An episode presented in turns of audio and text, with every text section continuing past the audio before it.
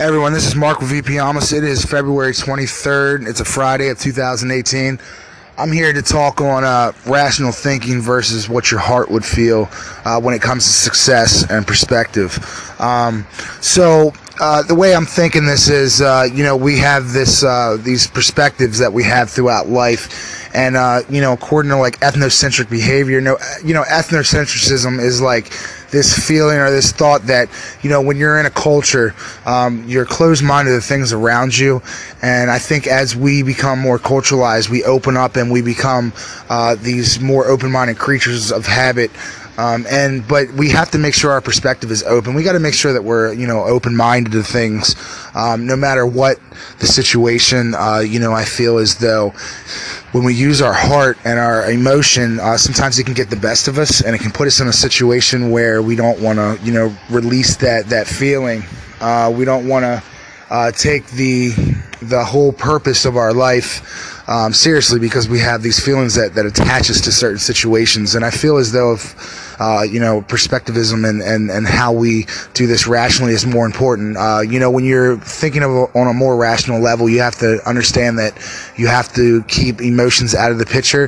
If they're coupled, it can be a very strong thing, and it can make you highly successful and highly passionate and highly driven in what you want to accomplish in your life. But you have to know that things will happen, situations will happen, you know, you'll have the relationships and you'll jump into them, and you have to know that, you know, you have to use rational thinking and a perspective of open-mindedness to know that we are human, things do happen and will happen, obviously, and, and as long as we keep that mindset, you know, outside of relationships and onto our drive to um, better things in life in terms of successful ventures, um, you know, it, it can work.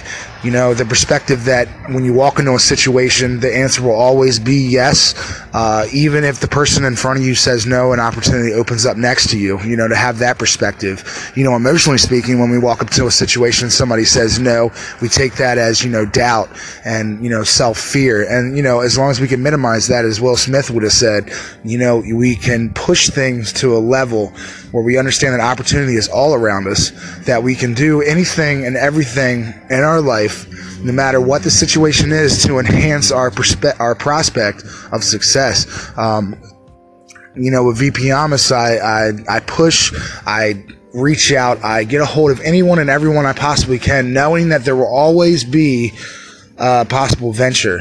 And my perspective and, and rational thinking would assume that, you know, everyone needs something done. Everyone wants Uh, something to happen in their life, you know, and the, the whole thing behind that is finding out what they truly want to do in life and to be able to help them succeed in that, um, thereby helping myself and my business.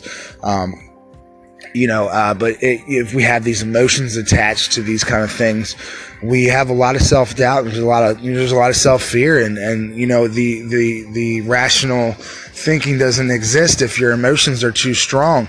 You know, you fall back, you, you, you have a, like a, a sense of self-pity. You, you, you want to doubt yourself in the, in the aspect that you don't want to push yourself to ask questions to be able to get the solutions to the problem, you know, and, and truly that is one of the biggest things in life that can limit any individual, any human being.